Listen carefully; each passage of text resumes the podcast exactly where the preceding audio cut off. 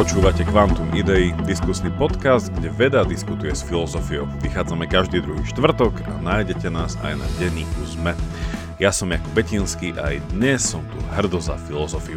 A moje meno je Jaro Varkla a som vedec na Univerzite Komenského. Drahé naše poslucháčky a poslucháči, vítame vás tu opäť raz. My sme pred pár časovými úsekmi oslávili naše koľké narodeniny? Tretie my sme sa rozhodli, že ako darček oslavný k týmto tretím narodeninám, uh, že uvidíme teda presne, ako to ešte vycizelujeme, ale už k minulej epizóde sme sprístupnili pre vás všetkých uh, našu záverečnú časť a spravíme tak aj s záverečnou časťou k dnešnej epizóde, ktoré sú teda tieto časti sú prístupné inak cez Patreon pre našich patrónov a patrónky za magických 3,14 mesačne. A link nájdete v popise, ale keďže sme hrozne chceli, a teda Jaro, to bola tvoja myšlienka, takže ďakujem ti za ňu, keď sme chceli, aby ste všetci mali možnosť uh, participovať na týchto vyšších dobrách, tak e, z času na čas a minimálne teda tú minulú, tú dnešnú, asi aj budúcu, e, nájdete cez link v popise sprístupnenú pre všetkých. Čiže nie, nie je to v našom podcastovom feede, ale nájdete to tuto v popise, alebo keď pôjdete na náš Patreon, tak je to tam sprístupnené. Určite vám odporúčame, e, choďte, vypočujte, niekedy tam Jakub dá také perly, niekedy tam si skúša alebo si nahrádza to, že niekedy chcel byť herec, ako to už spomínal a niekedy sa tam veľmi takto dramaticky rozbehne, tak ja odporúčam. Niektoré sú, niektoré sú intelektuálne, niektoré sú viac také, také komediálne, ale všetky stoja za to. Tak budeme ich tak raz za čas prístupňovať. Tak presne ako Jakub hovoril, čeknite to cez link na našom patróne. Je to tam úplne že všeho chudno a dnešnú tému uh, si vybral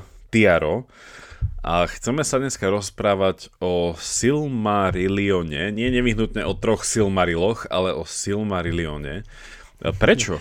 Ja som myslel, že ty povieš úvod, ale môžem povedať prečo. A keďže Silmarillion je od toho nášho Tolkiena. Koho? Skoro mi zabehlo. ale áno, ale mám nový argument ako v tomto poč, spore, lebo poč. napríklad povieme v Slovenčine aj Londýn. To je chyba. Nehovoríme, že London, ale povieme Londýn. Počuj, postrel si tú debatu, keď začala vojna na Ukrajine, že, že bol taký, bol taký uh, nechcem to nazvať hypom, ale bola taká vlna uh, citlivenia sa, že čo keby sme ukrajinské mená volali po ukrajinsky.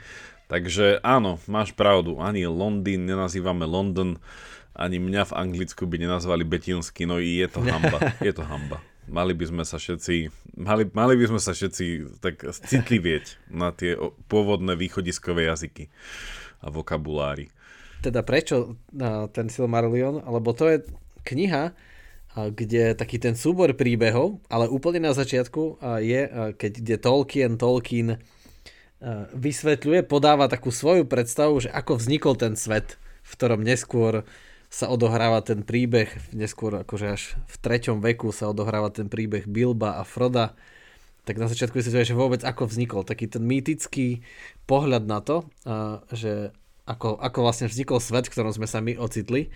A čo, čo mne príde také veľmi zaujímavé, lebo je veľa rôznych pohľadov na svet mýtických, ale to je ich strašne veľa, takže všetky sa prekúsať alebo ktoré vybrať tak sa môžeme inšpirovať práve uh, Tolkienom, ktorý bol uh, vzdelanec a teda mal veľa naštudované z tých mýtických pohľadov a vymyslel si vlastný, ktorý môžeme tak akože modelovo brať že nejakú syntézu uh, tých mnohých. A môžeme to potom porovnať uh, s tým, ako nám veda alebo ako súčasná spoločnosť v roku 2022 uh, ako my teraz pozeráme, že ako vznikol mm-hmm. svet, ktorom sme sa ocitli. Ja iba, ja iba doplním úvodom, že písali ste nám viacerí, za čo ďakujeme, že sa vám páčila naša minulá epizóda, kde sme sa rozkohútili a, nes, a viac sme so sebou nesúhlasili, ako, ako zvykneme. Takže ja iba, neviem, niektorí z vás ste dokonca napísali, že ste si viacej mysleli, že Jaro má pravdu v tom, ako sme sa rozprávali o Heglovi. Akože jasné, že ste sa milili, ja to beriem ako príspevok do diskusie, ale že ďakujeme aj za tento druh názoru a ak, ak, ak, ak tak v záverečných epizódach sa to vždycky vyjaví, ale tým som chcel iba povedať, že uvidíme, nakoľko budeme dneska nesúhlasiť, keďže ja som tiež veľký uh, fanda, uh, Jaro, ty si tiež fanda, uh, Tolkiena, takže, takže uvidíme. Ja by, som, ja by som popri týchto narratívoch, uh, tých mytologických narratívoch stvorenia vš- všeho míru, chcel by som v istom bode, uvidíme, či si to necháme do úplne záverečnej časti, alebo či nám vyjde čas aj v tejto regulárnej časti, povedať niečo, pár, pár poznámok aj o tom seriáli by som chcel, ktorý teraz vyšiel, už tá prvá, neviem, či zo štyroch, či koľko sérií bude. Ale nespojluj, nespojluj ja, veľmi, lebo to sa... poslucháčov, vrátane mňa. To sa nedá to spojlovať. To je také, že to keď spojlneš, to iba, ja ti podstate iba robím službu, keď ti to spojlne, povieš, že ja to nemusím pozerať, že nemáš za čo. You are welcome. Vieš, že, že, že možno niektorým z vám zachránim veľa času, hej, ale uvidíme, uvidíme ako, ale ja, ja by som e, teda začal otázkou na teba, keďže ja ten úvod tak robím tak otázkovo dneska ako si.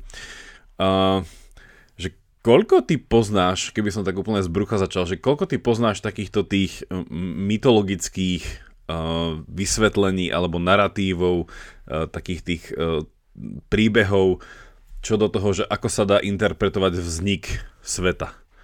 Že koľ, koľ, koľko, koľko poznáš? Tak, u, u, úplne možno tak 2-3 eh, a tak akože námatkovo možno, že 7, Aha. tak približne, že som počul, lebo čítal som niekedy uh, dávnejšie tú knihu od Mirsa Eliadeho, uh, ako sa to volá, dejiny náboženských to mýtov. Mi, nič mi to a... nehovorí. Ako, ešte raz od koho?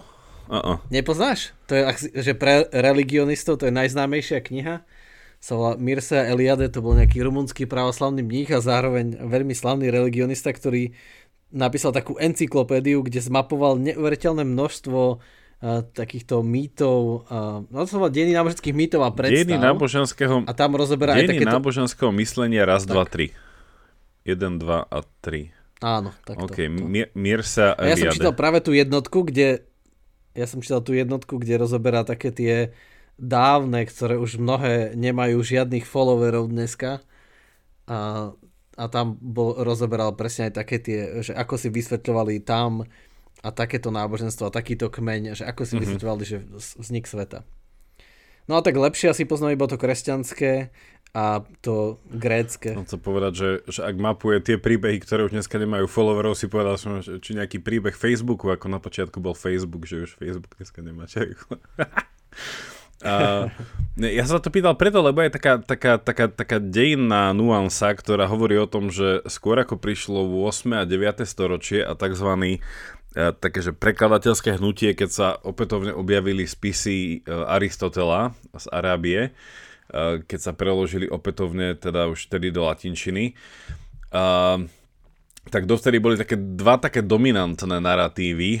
Jeden je teda ten judeokresťanský, a druhý bol ten e, Platonovský v zmysle toho jeho diela uh, Timeus, uh, toho dialogu, ktorý teda bol taký veľmi také geometrické vysvetlenie toho, že ako všetko vzniklo, ale tiež to v niečom vlastne nahráva, alebo môžeme spraviť oslý mostík k, Silmarillionu, lebo aj v Silmarillione, a to je teda taká tá klasická koncepčná asi báza, s ktorou sa operuje, že keď hovoríme o nejakých týchto mytologických, mytických narratívoch, že, že vždy sa tam pracuje s nejakou postavou, ktorá sa zvykne nazývať, že demiurg, demi-urge, čiže nejaký remeselník, nejaký tvorca, nejaký craftsman, niekto, kto jednoducho vytvorí ten vesmír. No a potom teda tam tá otázka, vytvoril ho z ničoho, mal už niečo, kto ho stvoril, ale vždycky v týchto narratívoch je niečo takéto. No a pri tom Tolkienovi je to, je to, je to, je to zaujímavé, uh, že keď popisuje ten príbeh vzniku toho, uh, tej, uh, toho svetu ako takého, tej Ea, že ten hlavný, teda ten hlavný, ten tvorca toho všetkého, Ilúvatar, uh, tak vlastne on stvoril, že už Tolkien to má sám o sebe celkom jasne Eh, hneď od začiatku uh, za, zadefinované, že tento hlavný boss uh, stvoril takých svojich pomocníkov, ktorých zväčša v tej gréckej tradícii by sme nazvali, nazývali ten demi-urge, alebo tí, tí, tí spolutvorcovia, ktorých nazval teda tých tí Ainuri. No a oni sa potom rozdelili na tie, tie dve také, nazvali by sme spoločenské triedy. potom z nich boli val, kasty, potom z nich boli Valári a Majari, ale teda ako, ako ty chápeš toto aj z pohľadu tých iných príbehov, že prečo sa zdá, že tie príbehy nevyhnutne začínajú nejakým tvorcom alebo niečím nejakým, že, pre, že ako to tam ty vidíš? tento, tú metaforu. Hej, no, veď keď uh, ľuďom išlo o to, že uh, vysvetliť, uh, vysvetliť, čiže dať tomu nejaký zmysel, uh, dať zmysel tomu, že ako sa tu vzal tento svet, v ktorom my sme sa ocitli a ktorý nás obklopuje, v ktorom existujeme celý čas a ktorého pravidla nám neostáva nič iné, iba nejako pochopiť. A tak keď už mu chceme dať zmysel, tak musí niekto ten zmysel garantovať a preto podľa mňa väčšina týchto narratívov skoro všetky začínajú práve tým, že niekto tam doslova ten vkul, že hneď od začiatku tam je tak intrinsically je tam proste daný ten zmysel tým, tým tvorcom. Čiže asi preto, preto musí to logicky, ako človek hľadá to vysvetlenie, tak musí prísť o tej, k tej prvotnej príčine, aké teda chceme nájsť zmysel, chceme tomu dať zmysel alebo ho objaviť, tak to musí dôjsť nejakému prvotnému zmyslu. A asi si ťažko vieme, neviem, či si dnes vieme vôbec niečo lepšie predstaviť ako nejakú inteligentnú bytosť.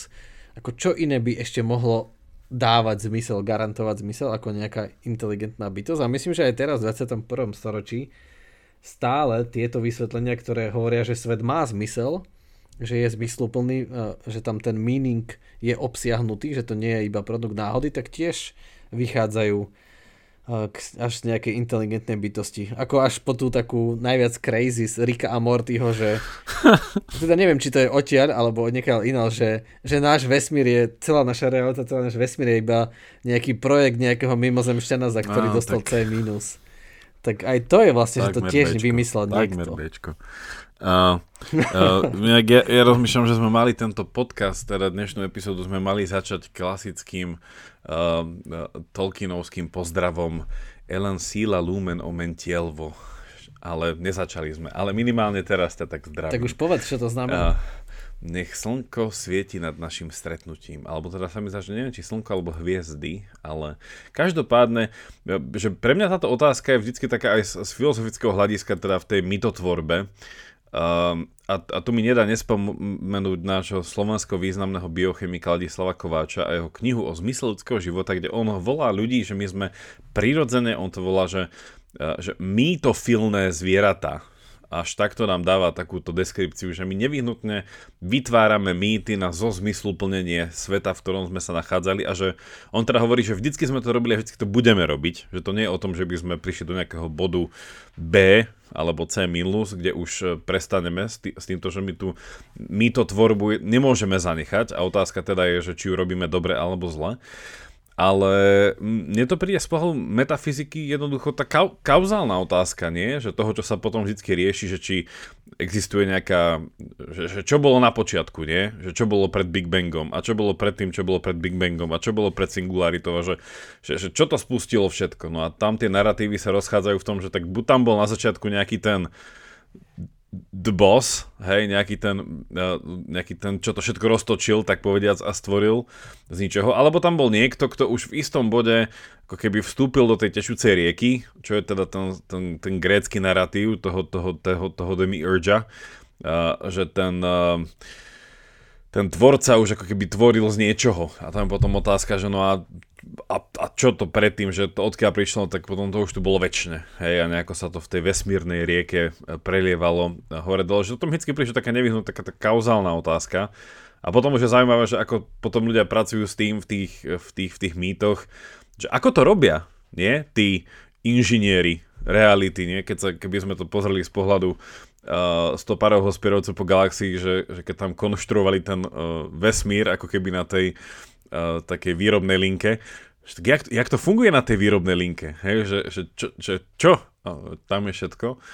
No a t- ten ďalší oslý mostík Tolkienovi je, že pre neho to začalo s tým, čo on nazýval tá Ainu Lindae. Čiže hudba z Ainuru, alebo hudba Ainurov, že ako si ty chápal toto tu? A možno, že keby to malo prejsť nejakým testom uh, vedeckého dúmania, že, že čo to bolo pre teba, že totálne uh, poetické a fantazy, alebo si v tom videl nejakú teóriu superstrún? No, teória superstrún je dobré priblíženie, lebo aj vlastne podľa teórie superstrún je všetko je vlastne vytvorené z toho, ako tie vybrujú tie superstruny, čiže tiež je všetko vlastne iba hudba tých superstrún, ktoré sú síce komplikovanejšie a nie také rozprávkové, také, nie sú to bytosti, sú to proste iba nejaké superstruny, nejaké, nejaké menšie častice, teda nie častice, ale nejaké no, menšie elementy reality ako, ako atómy, ako kvárky, ktoré sú vlastne ešte za tým. A, ale, ale mne ako, že, že sa to veľmi páči a, a pre mňa z vedeckého hľadiska to je dobre znejúce, lebo, lebo hudba je vlastne nejaký súzvuk frekvencií, veď vlastne hudba je v niečom také matematická, že to, čo nám dobre znie, alebo jeden tón má jednu frekvenciu, že to je vlnenie, ktoré má jednu frekvenciu. Čiže hudba je, je harmónia frekvencií, čiže je to veľmi blízko k tomu, že čo dnes vieme, že ten svet nie je úplne náhodný, ale sú v ňom nejaké sily, sú v ňom nejaké zákony, nejaké symetrie. Teda tie zákony zachovania a symetrie je ťažké povedať, že čo skôr, ale jedno vyplýva z druhého. Čiže napríklad, že, že zákon zachovania energie alebo momentu, momentu, ach, teraz momentu hybnosti. Proste časová symetria a tak ďalej. Čiže a štyri fyzikálne sily a nejaké konštanty. Čiže zdá sa, že tam je nejaká harmónia. Čiže podľa mňa to v niečom triafa. Veď vlastne Tol- Tolkien, Tolkien bol veľmi vzdelaný človek, profesor na Oxforde, ktorý bol v kontakte a bežne e, sa stretával s najlepšími vedcami e, jeho doby, ktorá vlastne nebola až tak dávno, že to už sme, to už bolo aj kvantová mechanika, e, aj teória relativity, to už bolo po Einsteinovi, takže akože tie hlavné veci sa odtedy vo fyzike málo akože zmenili. Jasné, že sa doplnili nejaké veci, doobjavili, ale tie úplne fundamentálne už boli objavené, čiže ja predpokladáme, že o nich vedel. A ešte čo si spomínal, že s tým stvoriteľom, aj to sa mi inak páči, že to, to sa dá tak akože podľa mňa ľahko posudzovať, že kto bol dobrý a zlý filozof, alebo ako v takom zmysle, že komu to ako myslelo. Že mne sa nepáči, keď niekto, ale napríklad aj Einstein si myslel, že svet môže byť nekonečne dlho, lebo to je hlúposť. Že keď sa na tým zamyslíme, že niečo by trvalo nekonečne dlho, že nekonečne je dosť také zlé číslo, lebo ako náhle by to bola pravda, tak znamená, že, že aj táto situácia, ktorá sa teraz deje, keď to počúvate, sa už nekonečne veľakrát stala. Lebo svet už trvá tak dlho, že všetky možnosti už sa vyčerpali, boli zopakované, alebo sa dejú, neviem, keby, to je tak ako s tým problém, že keď je nekonečne veľa realít, nemôže ich byť nekonečne veľa, lebo potom táto istá situácia by sa diala v nekonečne veľa iných a teda nemali by sme potom zažívať, neviem, naraz a potom sa to začnú odkláňať v nekonečne veľa realitách sa zase začnú odkladať. Proste nekonečno je zlé číslo, že oveľa logickejšie dáva, že v jednom bode niečo musí začať, keď to teda plinie.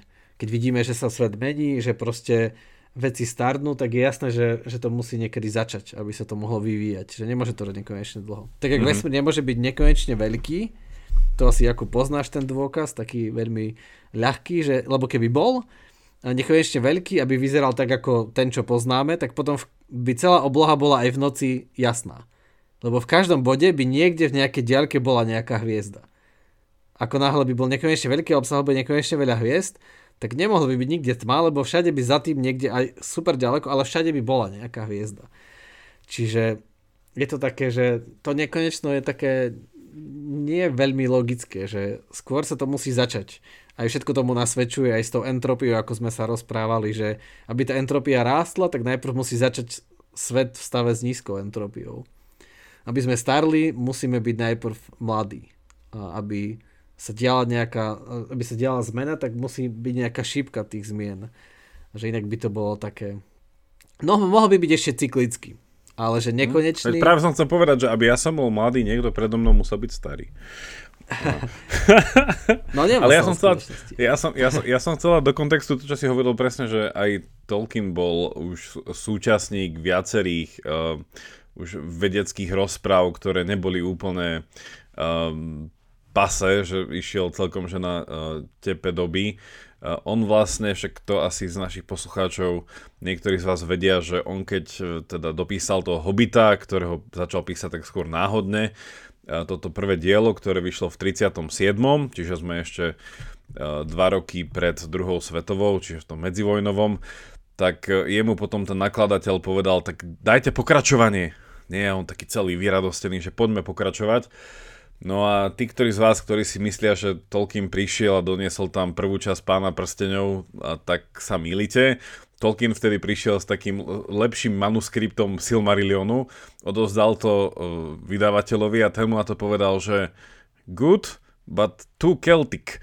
Uh, že, že je to príliš, uh, v inej interpretácii sa hovorí, že, že, že bolo to príliš ako telefónny zoznam, že samé meno, samý rok, samé číslo, samá chronológia, samé niečo a že kde sú tí hobiti, kde sú tie chlpaté nohy, kde sú tie pod jedlom praskajúce stoly, tak to si to zobral a teda napísal pána prsteňov. A teda, že ten, ten nie fun fact, ale iba fact, že Silmarillion vyšiel až po smrti, hej, že to, to editoval to potom jeho syn Christopher a Tolkien umiera v 73.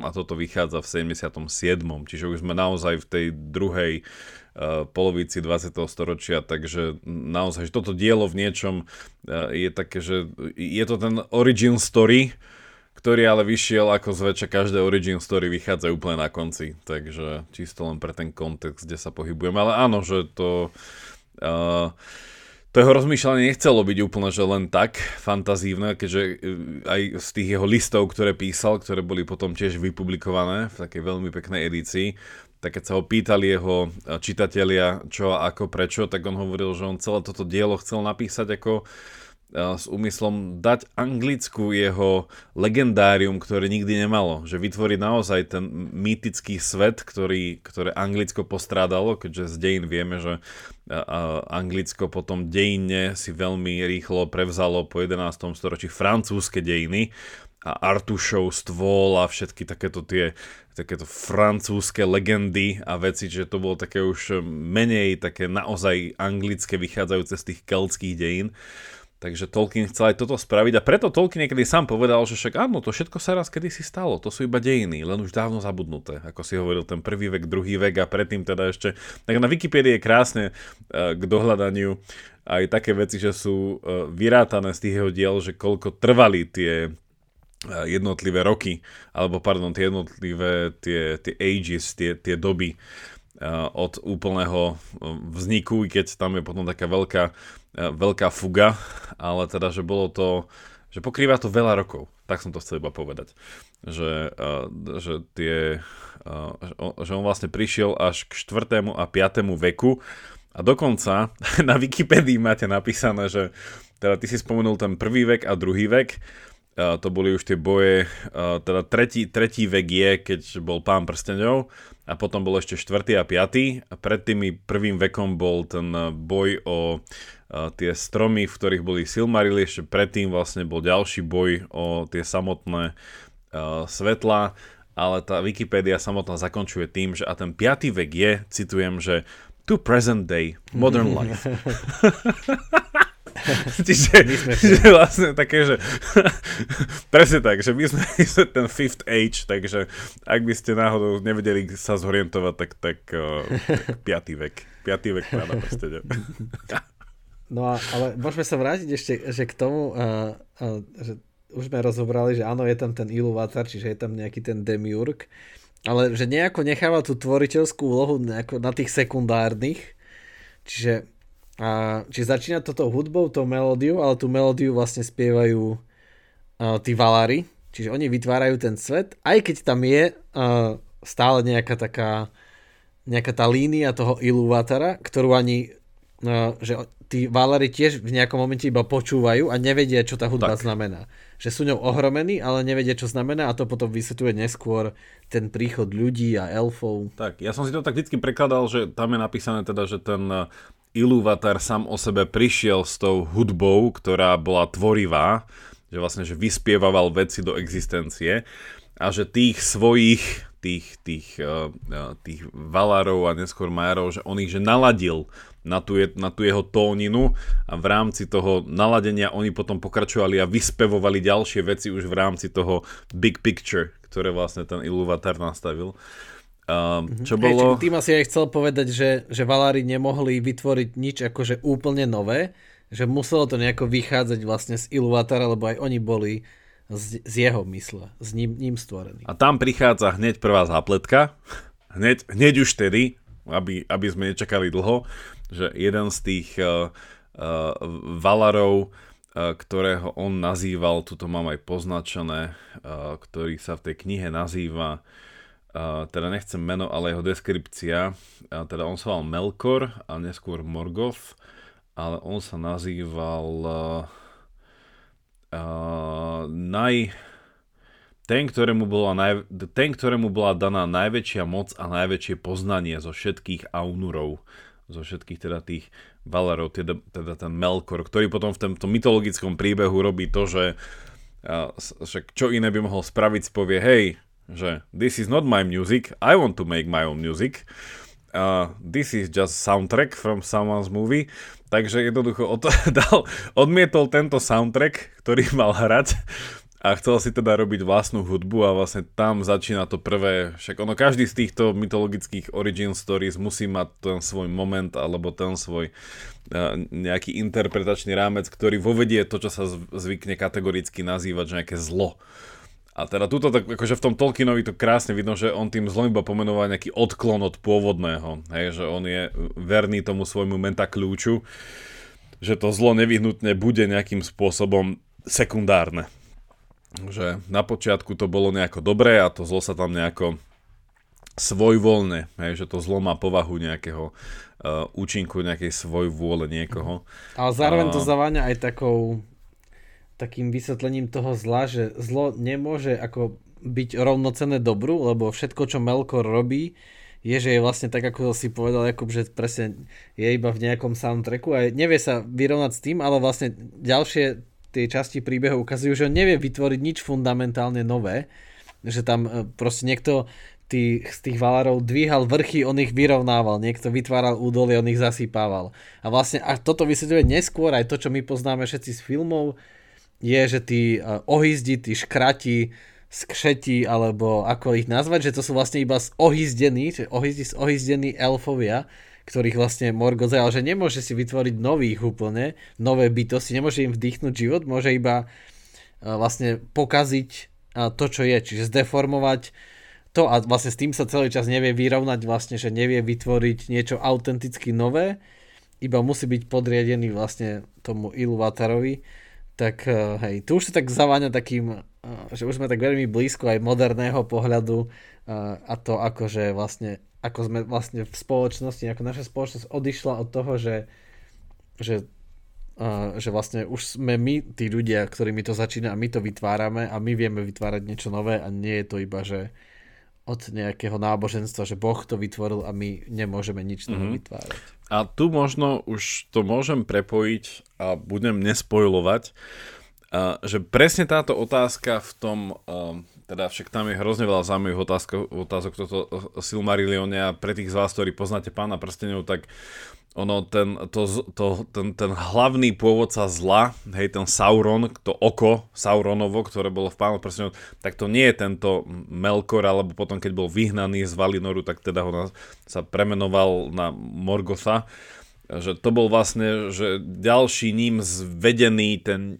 nižší uh, Airu, čiže ten, ten, ten Majar, čiže vlastne ten Sauron bol na úrovni, neviem, že Gandalfa, alebo tak, že, že, že týchto nejakých tých uh, duchovných bytostí, čiže ono to bol taký, že sekundárny poskok, ako keby, ktorý ale stále bol manipulovaný.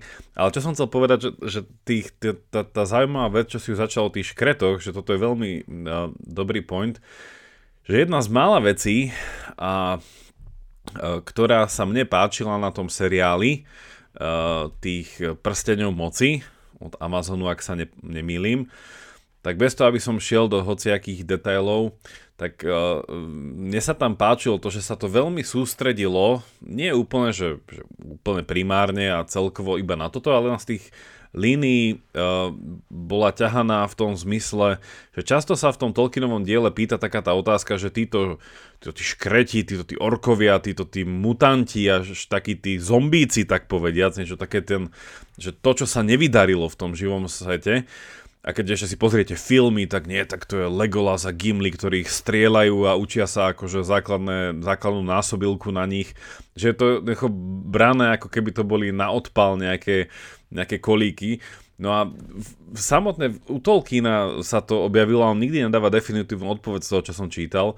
Čiže tá otázka toho, že aký je tam tzv. Morálny status týchto orkov, presne do toho dočinia, že že mali slobodnú vôľu v zmysle toho, že boli stvorené, tak povediac, v línii tej hudby, ktorá bola na začiatku, že aby boli to, tak povediac, tie stvorenia, ktoré majú obývať zem, zveladiť ju ako elfovia, ako trpaslíci, ako ľudia, ako všetky tieto rasy, ktoré e, obývali e, neskôr stredozem.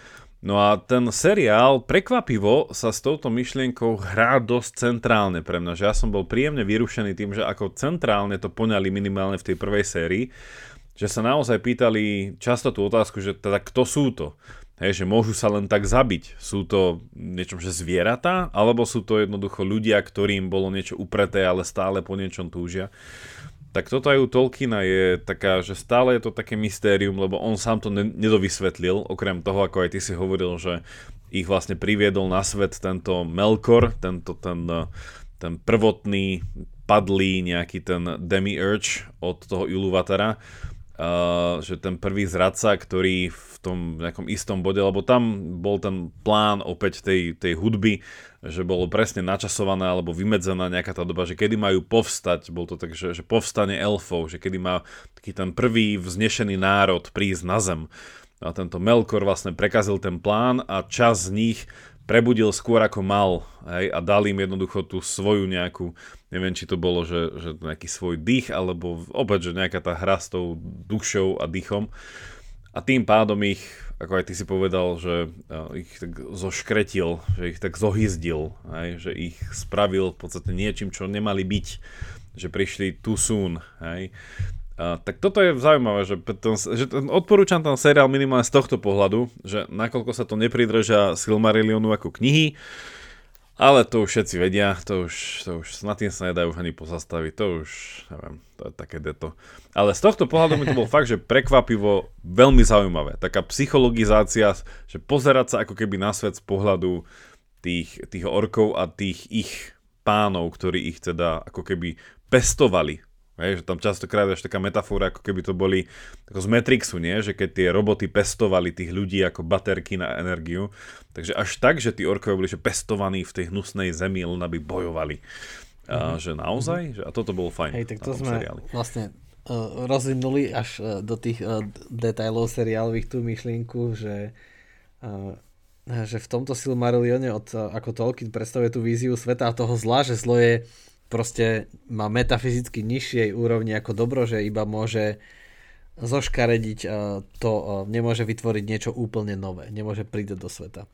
Čo je podobné ako tomu kresťanskému pohľadu, že, že zlo vlastne nie je rovné dobru. Že to bola tá, myslím, že to bola tá manichejci, tvrdili, že vlastne je to rovnováha dobrá a zla, keby 50 na 50 a že vlastne Boh je zároveň dobrý a, dobro a zlo, ale to bolo v rozpore s tým hlavným pohľadom, ktorý vlastne sa udržal neskôr je, že, že vlastne Boh je fundamentálne dobrý a to zlo iba vzniká tým nepochopením alebo a proste no, s ohýbaním toho dobrého, toho, čo existuje. A, tak, tak to je taká tá silná, silná ktorá, myšlienka, ktorá tam Tolkien dáva, že ten svet e, teda aj tak potom vyzerá, tak potom funguje čo je super. Napríklad mne vadilo veľmi, taká odbočka, že na, na tom Marvelovskom svete mi vadilo, že ako tam hľadali tie, ako im volali tie stones, tie kamene, kamene aké, no tie... Čo myslíš teraz? V... Čo potom mal...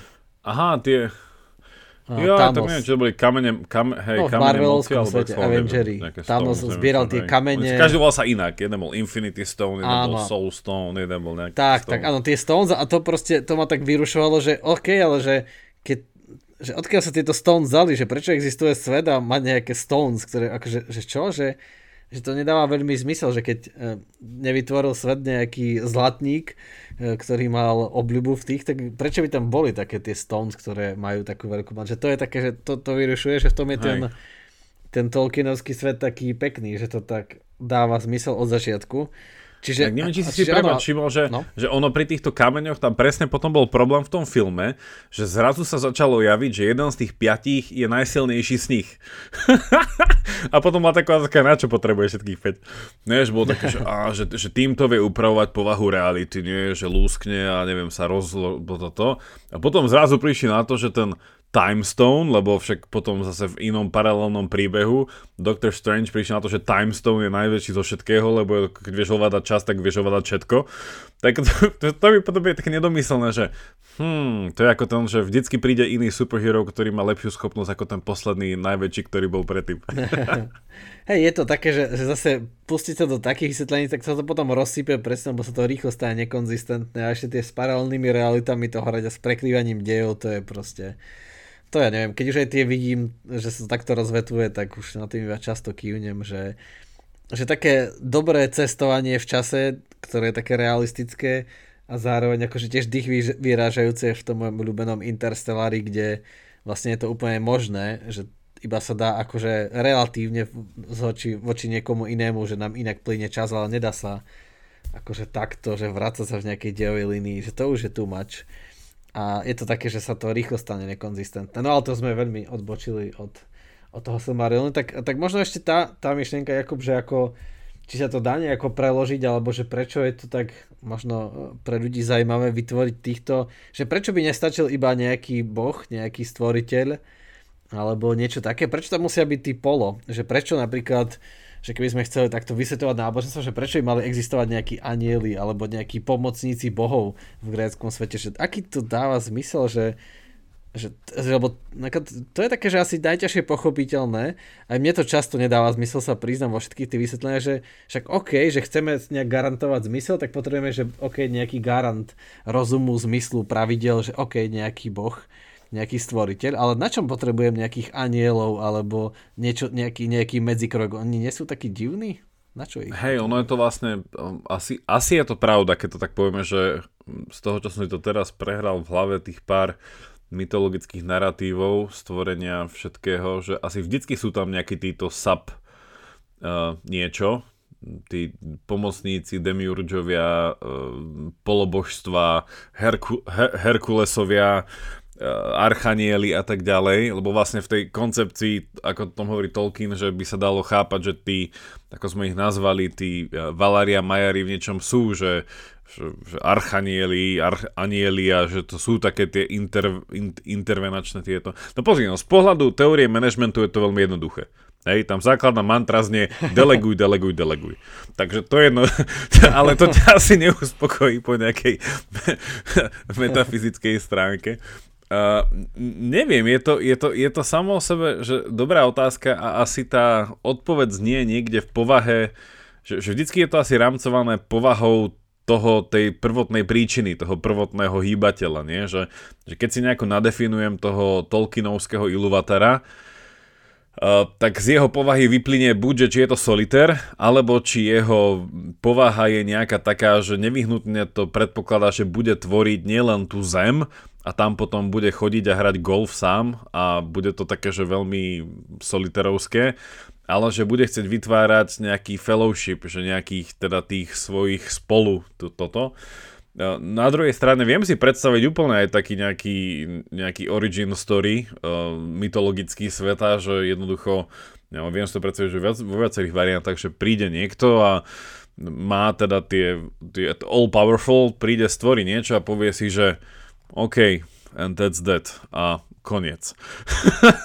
že potom si poviem, že dobre, no. A že tam sa potom začne, a, a tam sa potom nechutne začneš pýtať otázku, že a, a prečo len that's dead, že prečo to ďalej nejde, hej? A tam už začnem psychologizovať v tom, že a aké on mal úmysly s tým, čo stvoril a mal vlastne úmysly a je to nejaká úmyslová bytosť a vlastne on je niečo rozmýšľajúce a nie je to iba nejaký výtlak spôsobujúci mechanizmus, že aha, že tým pádom už, že, že ono je to tak podmázané rôznymi týmito ďalšími mytologickými narratívmi, že my chceme tú prvú toho hýbateľa vidieť ako nejakú osobu, hej, že ktorá, ktorá je ako ideál nás, tak povediať, že preto sa to takýmto spôsobom zvykne mytologizovať. A tam potom nevyhnutne mytologizujeme aj ten zvyšok, že tý, to, to vytváranie tých pomocníkov až po to, že vytváranie tých ľudí, alebo teda, že v tomto prípade u Tolkiena teda tých viacerých rás, ktoré mali medzi sebou nejakým spôsobom kooperovať od, od elfov, trpazlíkov a, a ľudí až po potom tie nejaké deviačné rasy, e, po všetky tie tvory toho, to, tej tmy že oni zase raz mali teda nejak, nejaký ten svoj cieľ, že majú tu byť preto, aby...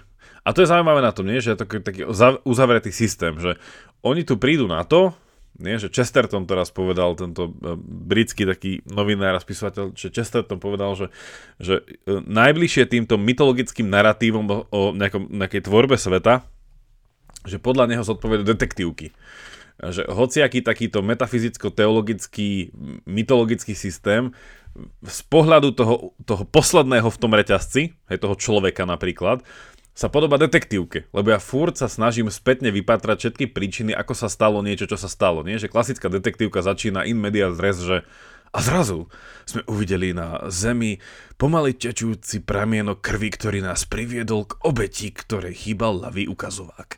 A zrazu, že do prdele, nie? A že, že všetko je to tak, že ideš, že ideš, ideš späť. Takže ono to, že je to zvláštne, že ako keby tie, tie, tie, tie narratívy chcú byť také, že aha, že a potom, že cieľom toho celého je, že ten najmenší článok sa má dostať tomu prvotnému článku a uvedomiť si, že all right, nie, že tak, že to, tak neviem, že je to, ale neviem, že ako, ako ty sa na to pozeráš, lebo fakt je to dobrá otázka, že prečo sú tam tie medzikroky uh, a prečo ešte tie medzikroky sú ešte aj kategoricky oddelené, hej, že napríklad, u, že tam nie je tá, ako by sme to nazvali, tá, tá sociálna mobilita, nie, že keď uh, elf bude makať, makať celý svoj život tak a, našporí si dosť veľa, tak jedného dňa bude valar, hej, tak, tak nie. I keď teda elfovia mali tú privilegium, že boli nesmrteľní, hej, že undying, že vedeli sa iba, že tzv. rozplynúť, že videli sa u, us, usmútiť, alebo že uúzkostiť sa až do nebytia, v zmysle, že sa úplne rozplynuli, ale stále boli. Ale že človek sa nikdy nemohol stať ani elfom, ani tým týmto že je to taký, no, neviem, prečo, prečo to podľa teba nielen Tolkien, ale viacero teda týchto príbehov? Neviem, ja som si akože, že počas celého svojho života to bolo pre mňa to najmenej pochopiteľné a napríklad na tom kresťanskom náboženstve, že, že tie bytosti sú také zvláštne, že, že, že toho Boha si vieme tak e, teoreticky akože uchopiť ako nejakého garanta všetkého stvoriteľa, ale také tie medzi, že ani nemajú slobodu, je to také, že majú slobodu, nemajú a teda nemajú ani, ani také absolútne bytie, tak akože je to taký problém, že kde sa nachádzajú a čo vlastne robia. Je to také, je to také zvláštne, ale možno, mne sa páči to tvoje vysvetlenie, že... Ktoré? To deleguj, deleguj, deleguj? Nie to. A to skôr, že keď chceme, a teda, že keď niekto chce teda teraz Uh, že niekto si vymýšľa nejaký mýt stvorenia, tak chce ukázať, že keď chce potom vysvetliť neskôr aj stvorenie ľudí, tak musí nastaviť, že ten stvoriteľ je tiež nejaký sociálny, sociálna bytosť, v zmysle sociálna, že, že má proste tendenciu vytvárať spoločníkov, tak vytvorí nejakú prvú triedu a teda potom už viac dáva zmysel, že vytvorí aj ľudí, lebo už proste má tú tendenciu, čiže to tak môže znázorňovať tú jeho tú jeho vlastnosť proste, že, že nie je solitér. Presne tak, že, že v tom sa mi to zdá ako, ako celkom dobre vysvetlené, že no, hej, no a v tom, v tom Tolkienovskom svete sú veľmi zaujímavé interakcie medzi tými valármi, uh, akože, neviem, pre mňa je to aj v dnešných časoch akože veľmi zaujímavé čítanie, že ja som sa k tomu vrátil po dlhých rokoch, a teraz išlo tiež také nové vydanie, teraz neviem, či kto to vydal, Ikar či Slovard, ale také, že nové pekné vydanie celkom s pekným obalom, tak som si tak kúpil a, a znova ma to dosť zaujalo, že vlastne je to úžasné, úžasné tie príbehy toho, tých Valárov a potom tých Majarov na, po, podľa ktorého jedného z nich má vlastne Jakub pomenovaný aj svoj Instagram. Oh. Gandalf the Grey.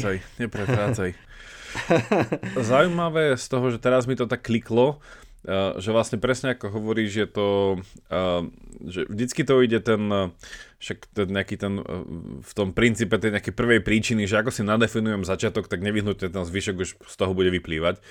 Že Tolkien v inom svojom diele, že v takej akademickej eseji, kde vysvetloval povahu rozprávok, hej, lebo toto by sa klasifikovalo ako rozprávka, Uh, opäť, že je taká línia interpretačná, ktorá hovorí, že Tolkien vymyslel žáner fantasy a až po ňom vlastne teraz kategorizujeme knihy ako fantasy žáner, a že high fantasy, low fantasy a potom je teda sci-fi ale že v jeho časoch, ešte keď to vychádzalo, v, teda v prvej polovici a teda potom neskôr druhá polovica 20. že ešte to by bolo žáner, že sofistikovaná rozprávka, hej, niečo také.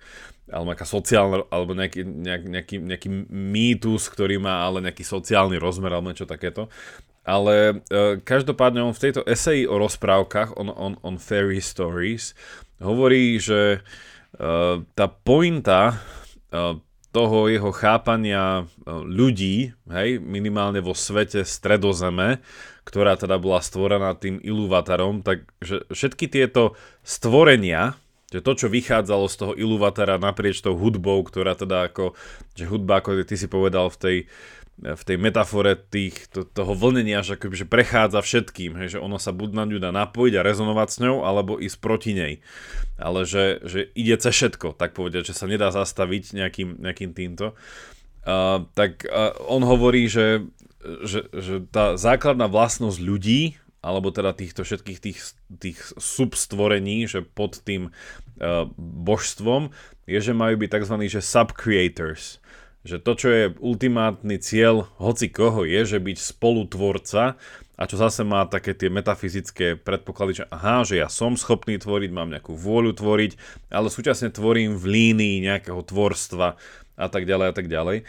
A toto akože veľmi podľa mňa ide zase v súlade toho, že čo sa tým mýtom chce poňať. Hej? Že je to na jednej strane nejaký, nejaký dobrodružný príbeh, ktorý chce vniesť nejakú nejakú takú tú e, pseudo až nepseudo historickú líniu nejakému národu, že sa nejako chceme vysvetliť, že odkiaľ, e, odkiaľ, odkiaľ pochádzame.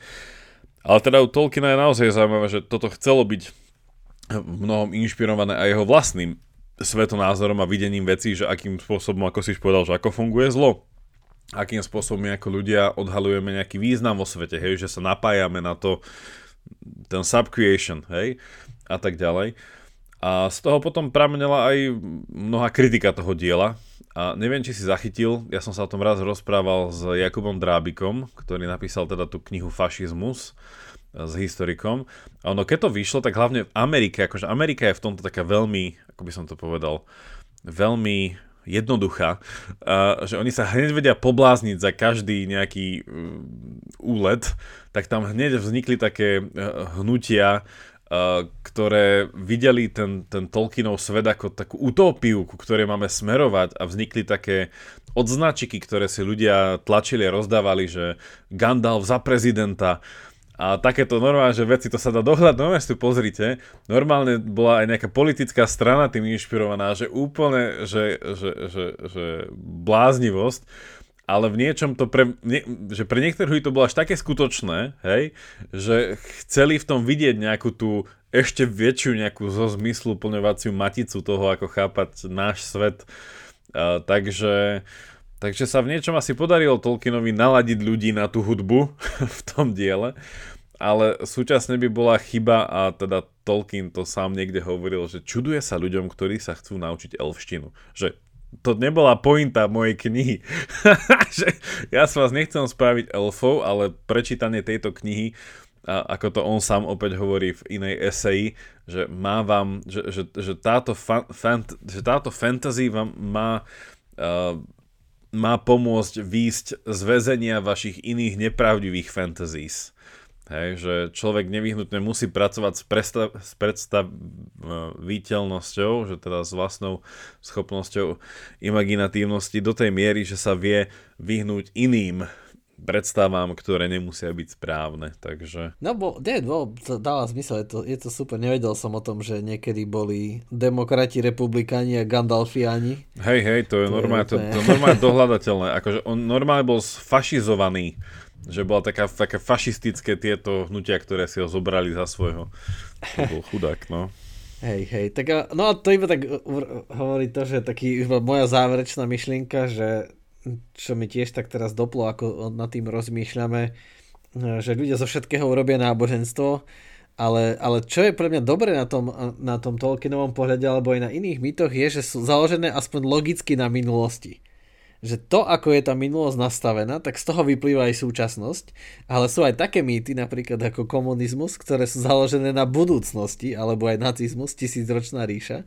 A to je absurdné že, uh, že teraz máme robiť to, lebo tak potom bude, ale budúcnosť neexistuje a nemôžeme na nej nič postaviť, pomocou nej nič vysvetliť, lebo tu nie je, ale tá minulosť tu bola a vlastne my sme iba pokračovateľmi minulosti, čiže to je, dáva oveľa väčší, logickejší zmysel uh, aj vo vede, že, že OK, vesmír mal také a také počiatočné podmienky a také a také zákony a preto sme tu a to je dobré vysvetlenie a mnohé veci tam pomáha pochopiť a vysvetliť ale presne také vysvetlenie ako komunizmus a nacizmus to nemajú, nevedia podľa minulosti, ale že robme to, lebo potom bude to. Ale to je také, že no, to je taký falošný mýtus, aspoň, že sa snaží o niečo, však aj iné môže byť falošné, ale že podľa mňa určite treba začať z minulosti, od tých základných axiom, že to dáva oveľa väčší zmysel. Tak iba toľko moje na záver, že určite odporúčam, prečítajte si to, je to úžasné príbehy a teda seriál som ešte nevidel, ale podľa Jakubových slov, teda radšej si to prečítajte, ako pozerajte seriál. Ja stále hovorím, že neoplatí sa tieto seriály kritizovať, ak je ich cieľ priviesť človeka ku knihám. Ak by to bol naopak, že ten seriál v istom bode povie, že a nikdy nečítajte knihu, lebo my sme to správne pochopili, tak potom je to hrozný seriál. Ale e, moje na záver je, že ešte teraz som si spomenul z toho rozhovoru s Jakubom Drábikom, ktorý tiež dám do popisu, že on mi vtedy hovoril o tom, že v Taliansku v 80 rokoch, teda konkrétne som teraz našiel 77 Uh, fungovali normálne tábory, detské a mládežnické tábory, ktoré sa, ktoré sa volali, že hobitie tábory, kde sa normálne čítal Tolkien a rozoberalo sa dielo a tak ďalej a bolo to všetko s, s cieľom fašistickej indoktrinácie. Jednoducho taký ten, ako sa tak hovorí, taký ten stratený domov, taký ten, ten hobbiton, ten kraj a tá tradícia a ten jednoduchý spôsob života a ten, ten poľnohospodárstvo ruka v ruke s neviem čím a tá hnusná uh, táto uh, mordorovská industrializácia a pokrok. A či normálne bolo toto zneužívané na takéto veci, priložím článok, teraz som jeden našiel, ale aj v tom, ale aj v tom rozhovore to Kubo Drábik dobre vysvetlil, že to naozaj to sa nezdá, ale to, toto dielo malo aj veľké pozitíva čo do vplyvu na ľudí, ale aj to bolo tým zneužité onakým spôsobom na potlačenie nejakej, alebo to na prezentovanie nejakej árijskej čistoty rasy a podobných, podobných vecí. Takže, takže tak. Tak odporúčame aj Silmarillion, aj teda seriál e, Prstene moci pozerajte, čítajte. Tak a teraz uh, poďte s nami aj do záverečnej časti, ktorú sprístupníme a ktorú teda nájdete, keď si kliknete na link pod epizódou a teda tá záverečná časť bude na Patreone a nejaké ďalšie tam možno budú sprístupnené a tie, čo nie, tak tým sa môžete dostať, keď uh, podporíte našu tvorbu a náš podcast, a čo vám budeme veľmi vďační a čo nás vždy veľmi pozbudí a aj napriek ťažkému semestru ho tvoriť ďalej, tak uh, zvážte, zvážte tých magických 30. Dajte úsmev na naše tváre. Koľko stojí tvoj úsmev? 3, 3 14 mesačne. Nie, to je presne, pre, presne v tom štýle, že no, dnešnú, dnešnú záverečnú časť uh, sme sprístupnili pre všetkých, ale nech sa páči, aj tak sa môžete prihlásiť medzi našich patrov, lebo aspoň viete, za čo platíte. Viete, nie je to také, že kupujete mačku vo vreci a také, že ja, to takéto dobré veci sú tam, no jasné, že dám akože 3 čo si. No a budete sa môcť dostať, akože vystupovať až k tým eh, začiatkom tých mýtov, až k tej prvej, tak, eh, k tej prvej tak, Tam som hovoril po škótsky, takže nech sa páči, to si dohľadajte, to bolo pamätné. A, ako nahnevaný pirát z Karibiku. A, dobre, tak ďakuj, ďakuj, ďakujem vám pekne a počujeme sa o chvíľku. Ahojte. Tak majte sa.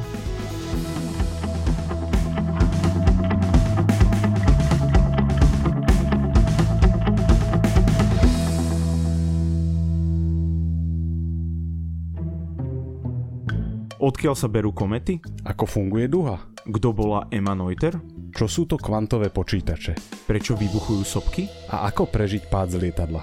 Moje meno je Jozef. Moje je Samuel a spolu robíme vedátorský podcast, kde hľadáme odpovede na takéto otázky. Epizóda vychádza každý týždeň a nájdete nás vo všetkých podcastových platformách a na stránke sme.sk.